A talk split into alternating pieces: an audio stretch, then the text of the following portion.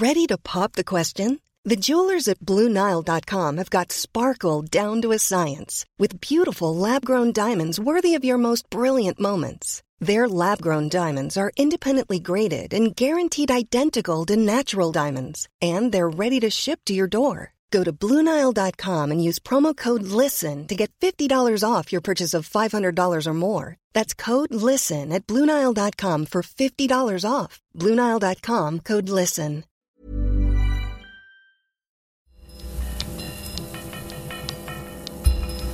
Falter Radio, der Podcast mit Raimund Löw. Ein herzliches Willkommen, meine Damen und Herren, zur aktuellen Ausgabe des Falter Radios für Donnerstag, den 30. November 2017. MeToo, die Protestbewegung von Frauen gegen sexuelle Belästigung online, ist ein Tsunami geworden, der jetzt auch den österreichischen Skisport erreicht. Der österreichische Skiverband ist ziemlich wichtig für die heimische Identität und wie die Verantwortlichen auf Vorwürfe reagiert haben, dass es sexuelle Übergriffe gegen Rennläuferinnen gegeben hat und auch noch gibt, ist ziemlich beschämend für dieses Land. In der Falter-Redaktion in der Wiener Innenstadt begrüße ich die Falter-Redakteurinnen Barbara Todt, hallo, hallo. und Nina Horacek, hallo. hallo und Nicole Scheierer. Hallo. Hallo. Nicole Scheierer hat über die Tradition der Perchten und Krampusse im alpinen Raum recherchiert und ein Krampus prangt auch am Titelbild des Falter diese Woche. Aufgedeckt hat die Übergriffe gegen junge Frauen im professionellen Skiverband in Österreich die ehemalige Rennläuferin Nicola Werdenig, zuerst in der Tageszeitung Standard. Sie sagt, sie ist als Rennläuferin wie sie 16 Jahre alt war, vergewaltigt worden. Das hat einen ziemlichen Widerhall in der Öffentlichkeit gegeben. Wie dieser Widerhall war, war das eigentlich erwartbar oder hat es da überraschende Aspekte gegeben, Barbara Todt? Ich glaube, es erklärt sich quasi die Entrüstung oder der Widerhall auch dadurch, wie quasi der ÖSV reagiert hat. Also das eine ist ja quasi die, die, die Frau, die auftritt und, und quasi anklagt. Äh, und dann geht es ja immer auch darum, quasi wie reagiert die Institution. Und die hat ja völlig falsch reagiert. Und ähm, ja, aus dem Grund, zu Recht gibt es diese große Aufregung jetzt. Nina Horacek, ist das äh, eine Diskussion gegeben, die ein paar Tage gedauert hat, oder wird das weitergehen in der Öffentlichkeit aus Ihrer Sicht? Naja, ich finde die sagen, die Rennläuferin sehr, sehr mutig, dass sie das gemacht hat. Es ist ja aber in Wirklichkeit ähm, keine neue Diskussion. Das Problem ist, dass wir das bis jetzt immer punktuell diskutiert haben. Also Beispiel Seisenbacher, wo es ja ähnliche Vorwürfe gibt. Judo. Judo, also da ist Weltmeister oder Olymp Olympiasieger sogar. Und dann ähm, Judo-Trainer und es gibt ähm, zumindest zwei Frauen, die ihn beschuldigen, ähm, sie ähm, sexuell missbraucht zu haben.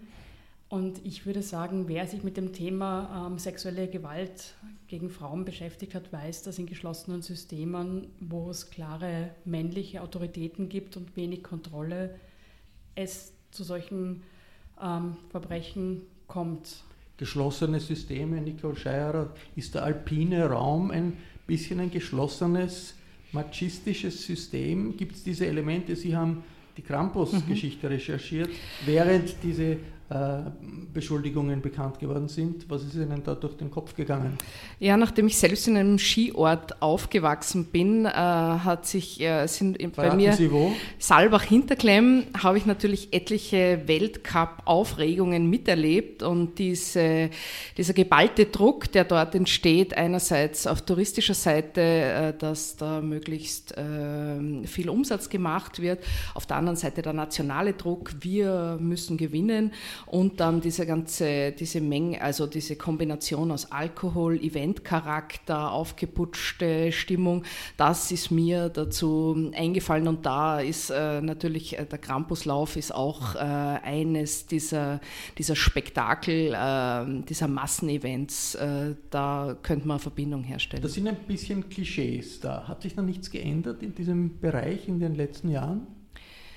Ähm, ja, also ich würde ich würd nicht sagen, ähm, dass sich viel geändert hat, weil es ist ja diese, dieses alpine Vergnügen äh, ist ja immer noch sehr ausgerichtet auf, auf äh, viel Trinken, äh, also in Kombination mit, mit Sport und äh, dieses am Wochenende sich da mal ventilmäßig äh, so, so äh, maxi die Sau, aus, aus, die Sau rauszulassen, maximal, maximal viel äh, da zu machen. Also in meiner Jugend, in den 80er Jahre war ja das schon allein an den Liedern, die auf den Hütten gespielt wurden, äh, die ich jetzt hier nicht zitieren will, war schon eindeutig zu hören, um was es hier geht. Also es war schon so eine, das ist dann halt ausgebaut worden in Richtung Ballermann, muss man sagen, in so großen äh, Skiorten wie Saalbach. Gehen wir noch einmal zurück zu den Aussagen der letzten zehn Tage. In der ZIP 2 bei Armin Wolf sagt Nikola Werdenig, dass sie mit ihren schlimmen Erfahrungen nicht alleine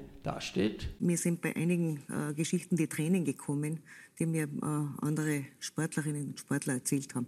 Also ich glaube nicht, dass es vorbei ist. Frau Werdenig berichtet konkret von einem sexuellen Übergriff gegen eine andere Läuferin vor zwölf Jahren, über den die Chefs im Skiverband informiert worden sind, ohne dass es irgendwelche Reaktionen gegeben hat. In der Zwischenzeit gibt es auch noch andere Frauen, die sich gemeldet haben, aber Frau Werdenig selbst sagt auch nicht, wer betroffen ist und wen sie mit dieser Aussage beschuldigt.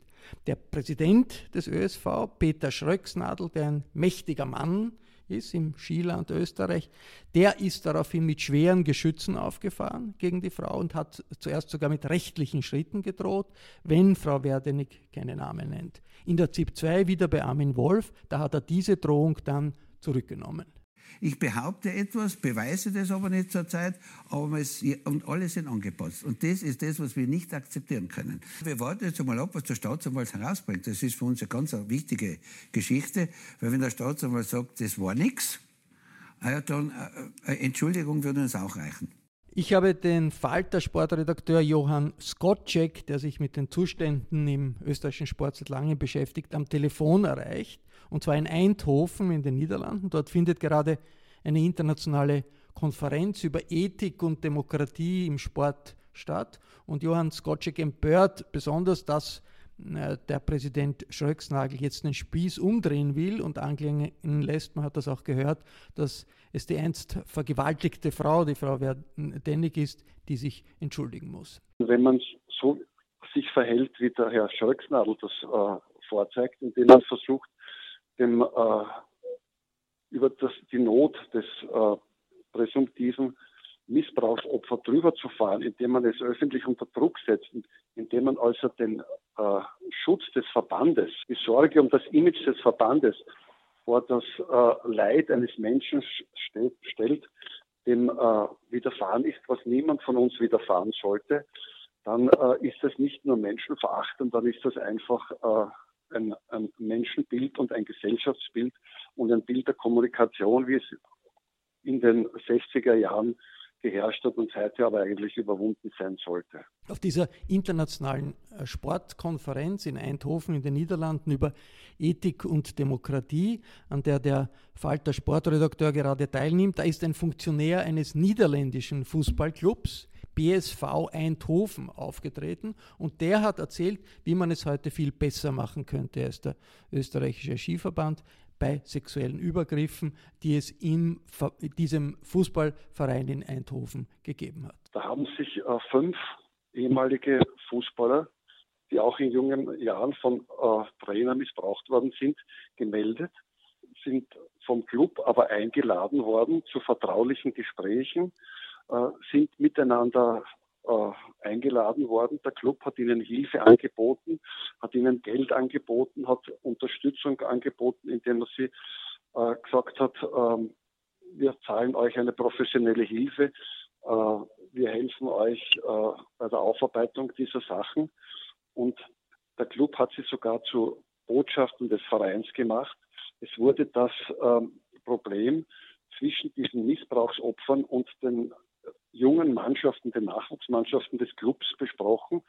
Und der Club ist mittlerweile froh, dass man äh, darüber geredet hat. Im jetzigen Falter gibt es ein Interview, das Florian Klenk mit der Opferanwältin Eva Platz geführt hat, die in vergleichbaren Fällen Opfer sexueller Gewalt vertreten hat. Eva Platt sagt, das sogenannte Victim Blaming, also der Versuch, das Opfer zum Schuldigen zu machen, wie das jetzt der ÖSV tut, das ist klassisch dafür, wie Institutionen in solchen Krisen reagieren und was sie falsch machen können.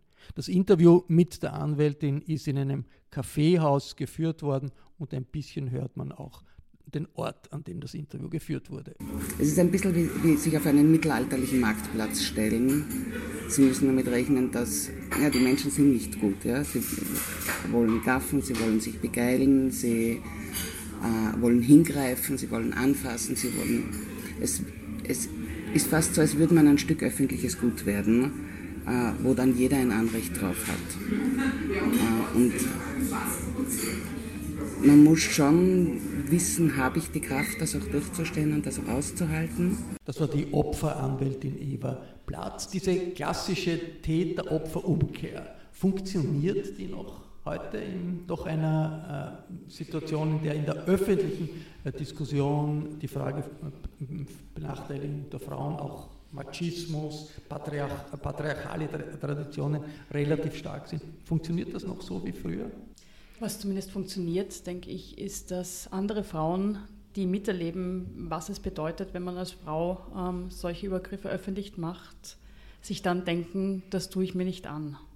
Das ist mir zu arg, dass ich dann ähm, in der Öffentlichkeit dastehe als die Lügnerin, als die... Die, die Nestbeschmutzerin. Genau, oder? also dass man da, ich glaube, dass das einfach andere Frauen auch davon abhalten kann, dann auch an die Öffentlichkeit zu gehen, weil es einfach ähm, um, prinzipiell mal schwierig ist, über ähm, sexuelle Übergriffe sagen, öffentlich zu reden. Und dann noch in der Kombination, du bist dann die Böse, du musst dich rechtfertigen, du musst dich entschuldigen beim ÖSV. Das ist ja, also das, das glaube ich, nimmt einfach, ähm, also macht viel Furcht.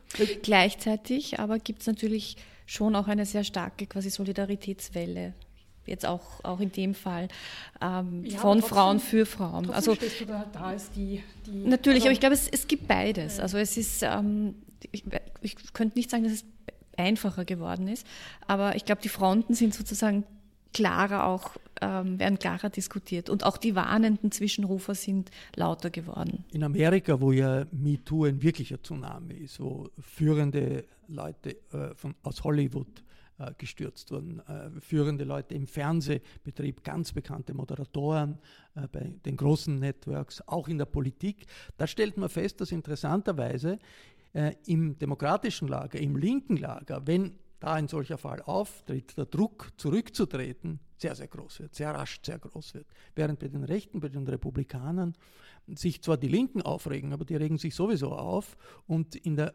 konservativen Basis, in der rechten Basis das nicht wirklich Auswirkungen hat. Und das beste Beispiel dafür ist natürlich Donald Trump selbst, äh, wo ja im Wahlkampf seine sexistischen Aussagen und die Aussagen, dass er stolz ist, was er alles äh, Frauen angetan hat, bekannt geworden sind, aber das nicht wirklich etwas an seiner Basis geändert hat. Ist das in Österreich oder in Europa ähnlich? Kann man sagen, dass solche Diskussionen um sexuelle Übergriffe jetzt im politischen Bereich eher Wirkung zeigen oder eher keine Wirkung zeigen bei den Rechten, bei den Konservativen und eher Wirkung zeigen bei, äh, im liberalen Teil der Öffentlichkeit, Nina Horacek?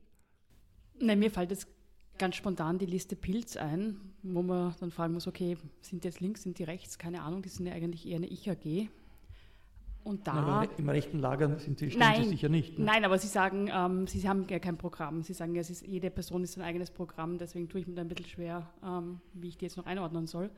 Aber da ist es ja ganz klar, dass der neue Clubchef Kolber gesagt hat, Peter Pilz kommt zurück und das ist eine Intrige gegen ihren ähm, Parteigründer. Also da sehe ich jetzt nicht das große ähm, Umdenken, Nachdenken, ja, der Peter Bild ist immerhin zurückgetreten. Eben, aber auf Zeit. Also im Moment ist er ja offiziell, sagt seine Partei auf Urlaub. Also ein Rücktritt oh, stelle ich, also ist, ist das für mich jetzt nicht. Das ist ein Rückzug auf Zeit momentan.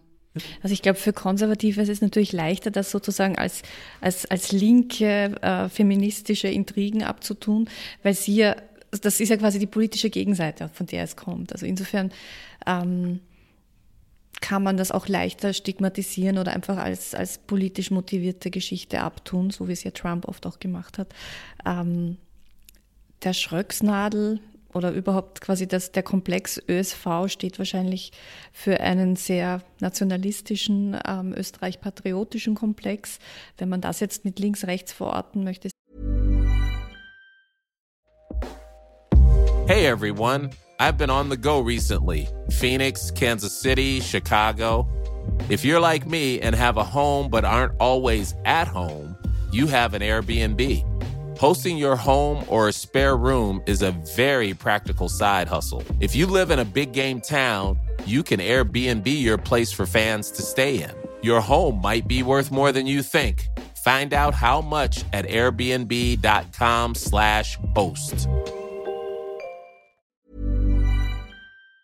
Das ist wahrscheinlich ein bisschen schwierig, aber ähm, ich kann mir gut vorstellen, dass da intern eher so gedacht wird, quasi na, mit den äh, die, die, mit diesen aufgehusten Frauen, also das, das tragen wir jetzt noch durch und da lassen wir uns jetzt nicht irritieren. Also ich glaube, da wird es schon eher so, ob so gedacht. Ob das geht, ob diese Rechnung aufgeht, wird sicher ich hoffe davon, nicht. Davon, wird davon abhängen, ob, wie viele solche Fälle noch auftauchen und ob das äh, jetzt äh, eingegrenzt werden kann. Vielleicht auch durch das, die Äußerungen des Scholznadel eine bestimmte Abschreckungswirkung haben. Wir wechseln das Thema und kommen zu einem Thema, das auf den ersten Blick unverfänglich ist, nämlich die Krampus-Tradition, die um diese Jahreszeit in unseren Breitengraden weit verbreitet ist. Das Titelblatt des Falters, ich habe es schon gesagt, äh, zeigt einen Krampus sehr bunt mit, mit, mit roter Zunge, roten Hörnern, äh, die Perchten sind eine Tradition, die damit im Zusammenhang steht, Gruppen junger Männer, die auf, äh, auftreten und durch die Dörfer äh, äh laufen. Nicole Scheierer, Sie haben äh, recherchiert, Sie haben das Thema im Falter hochgezogen. Bitte, der Falter ist ja eine Stadtzeitung. Äh, da gibt es keine Berchten in Wien, habe ich äh, zumindest nie gesehen. Was macht ein solches Thema in einer Stadtzeitung? Ja, erstens ist es äh, nicht mehr nur ein ländliches Phänomen, sondern es ist ja auch in vielen Städten Österreichs stark. Also nicht nur in Salzburg oder Innsbruck, sondern eben auch in Graz äh, oder bis Eisenstadt gibt es eben solche Läufe. Es ist ein ungeheuer Berchten- und Krampusläufe. Die, die Definition, also ähm, die Abgrenzung von Krampus und Berchten ist nicht so leicht. Also äh, eine gängige äh, Herleitung ist, dass der Krampus der ist, der den Nicolo begleitet, also christliche Herkunft, und dass die Perchten eher die Figuren sind, die in den Fass, also in den Rauhnächten laufen und bis halt zum Ende der Fastenzeit also bis Beginn der Fastenzeit, also ähm, und äh, da gibt es ja auch im Land Salzburg eben auch Schönberchten und also das ist, äh, da geht man schon hinein in die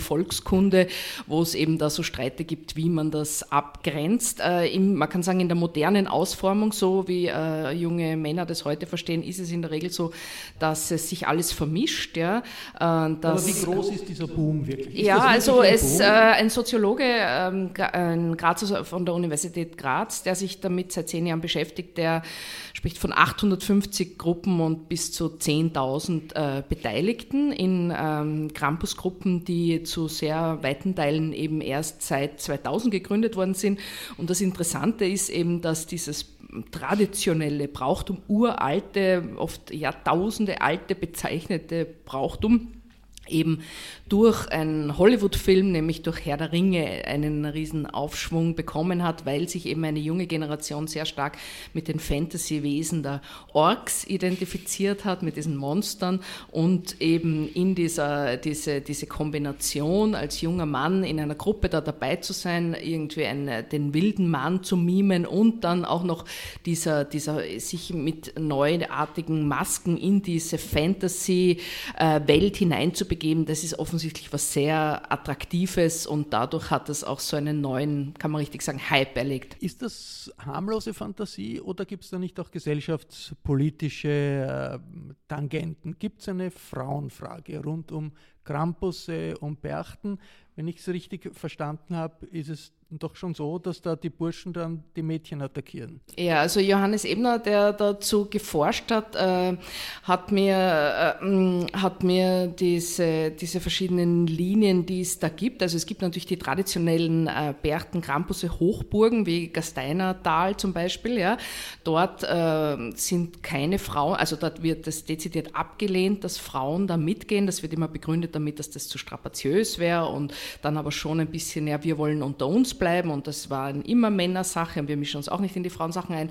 Dann bis hin zu eben Gegenden, wo, der, wo das, dieses, dieses Brauchtum eben eigentlich vollkommen neu ist, ja, wo, äh, wo es dann bis hin schon zu reinen Frauengruppen gibt. Also ja, der, ja also diese Krampus, diese Krampus, es gibt den, den, nicht so eleganten Begriff der Krampusine, äh, ich weiß es nicht, die Perchtin, äh, die Frau Krampus, ja, äh, dazu muss man sagen, es gibt auch in der so eine mythische Figur der Frau Percht, ja, die auch äh, ganz unterschiedliche Wurzeln hat, also ganz weit weg, die ähm, eben auch so eine bestrafende, kontrollierende Gestalt ist. Also es kommt da, es gibt schon so, so weibliche Vorläufer. Ja, aber diese Perchten, äh, wenn die Männer sind, was sie am meisten sind, Burschen sind, attackieren doch ähm, ganz besonders gerne Mädchen. Oder? Ja, also das Besondere ist eben, äh, warum ich den, äh, diesen Krampusbrauch auch interessant finde. Also es ist genau die Linie zwischen gespielter Gewalt und echter Gewalt. Ja. Ähm, also im, im Prinzip äh, Volkskundlerinnen, auch feministische, ähm, haben das durchaus in eine, in eine karnevaleske Tradition, auch in eine Art des Faschingstreibens gestellt. Ja. Äh, es wird auch immer wieder in Verbindung gebracht mit so Heiratsriten, Hocht, äh, also so Anbahnung von, von äh, Beziehungen zwischen Männern und Frauen. Also es ist ja eben ein uraltes Spiel, dass, dass junge Männer sich Masken aufsetzen und junge Frauen äh, verfolgen. Also ähm, eine Volkskundlerin äh, hat eben mir erzählt, äh, nein, Kulturanthropologin muss ich sagen, hat mir erzählt, dass, es, äh, dass sie ihren Schülerinnen im Gasteinertal sogar erzählt haben, es wäre fast eine Schande, wenn man nicht von den Krampussen verfolgt wird, weil das würde ja auch die eigene Attraktivität zeigen. Also man ist, äh, und, und es sind, ist anscheinend an dem Abend auch schon gängig, dass Mädchen mit Autos, also keine Ahnung, ein, Auto voller Mädchen, die fahren herum, fahren den Krampussen nach. Damit sie nicht geschlagen werden, sitzen sie dann im Auto und die Krampusse äh, bringen dann nur das Auto zum Wackeln und so. Also es ist so, es ist ein Spiel, ja, nur dadurch, dass... Aber ein äh, machistisches Spiel, oder?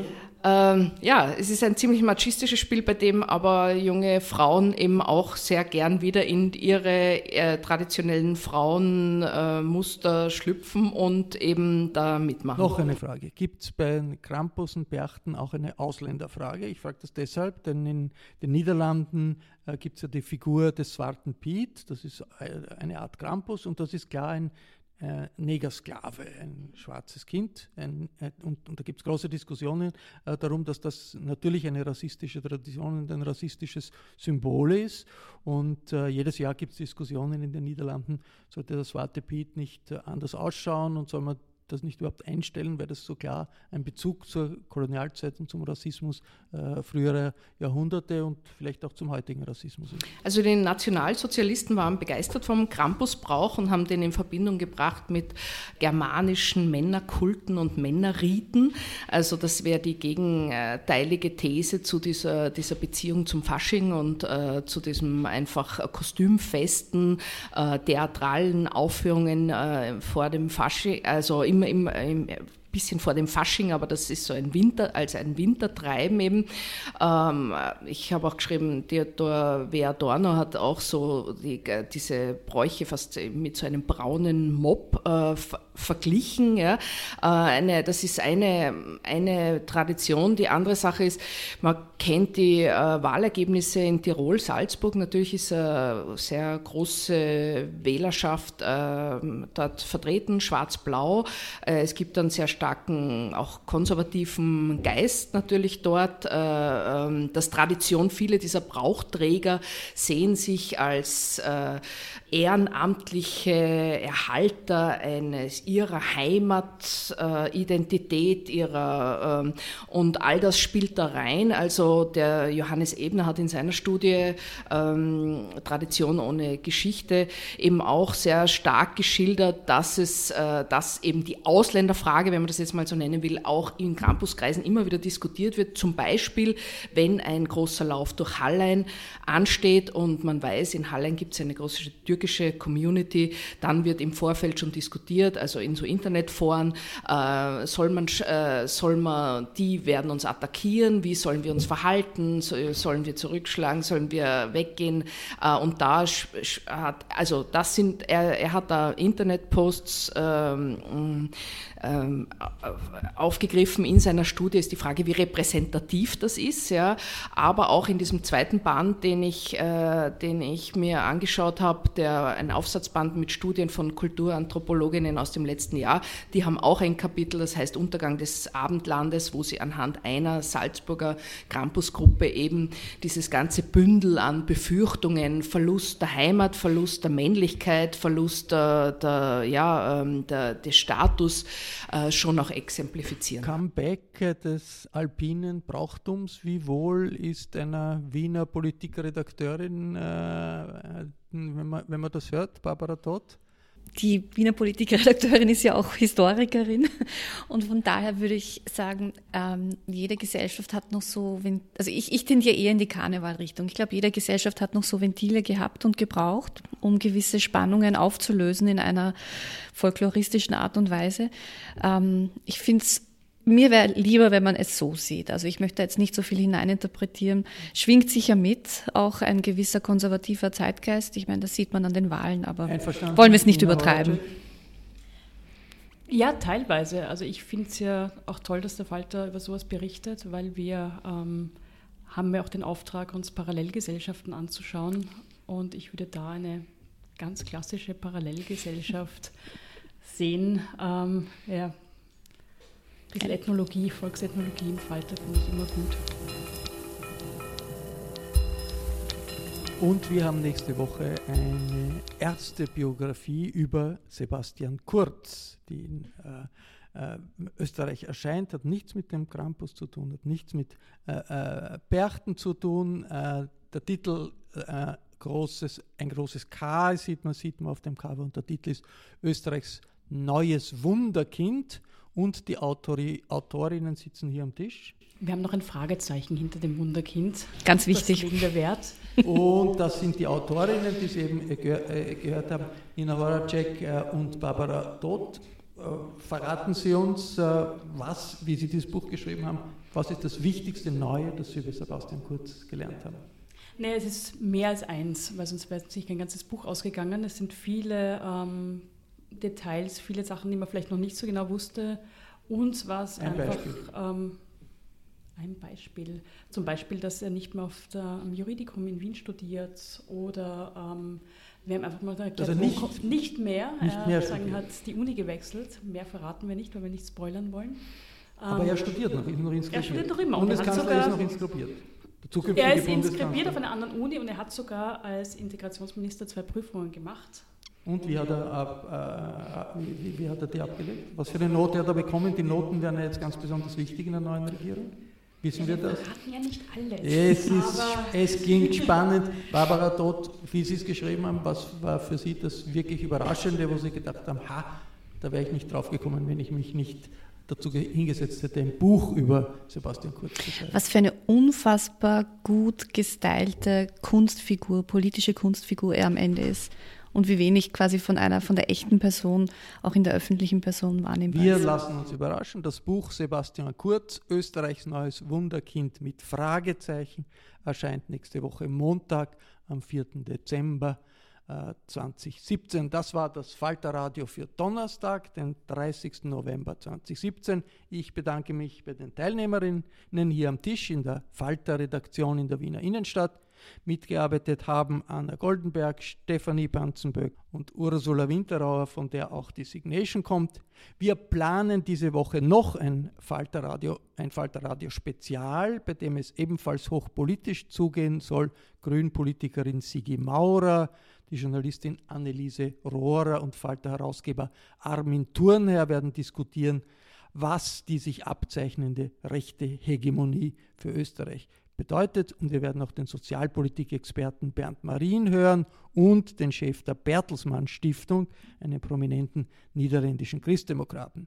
Den Turnherr-Kommentar, den liest man am besten schon im Voraus, aber dazu braucht man natürlich ein Falter-Abonnement. Das kann man leicht bestellen über die Homepage www.falter.at und ein Falter-Abo kann man natürlich auch verschenken, wenn man schon selbst gut versorgt ist. Ich bedanke mich für Ihr Interesse und verabschiede mich bis zum nächsten Mal. Sie hörten das Falterradio, den Podcast mit Raimund Löw.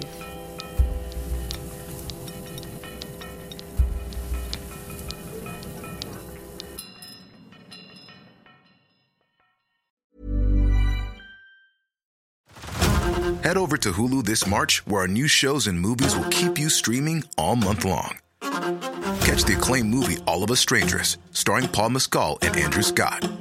Stream the new Hulu original limited series We Were the Lucky Ones with Joey King and Logan Lerman. And don't forget about Grey's Anatomy. Every Grey's episode ever is now streaming on Hulu. So, what are you waiting for? Go stream something new on Hulu.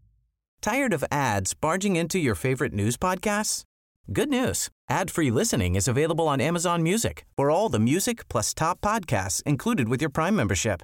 Stay up to date on everything newsworthy by downloading the Amazon Music app for free or go to amazon.com slash news ad free.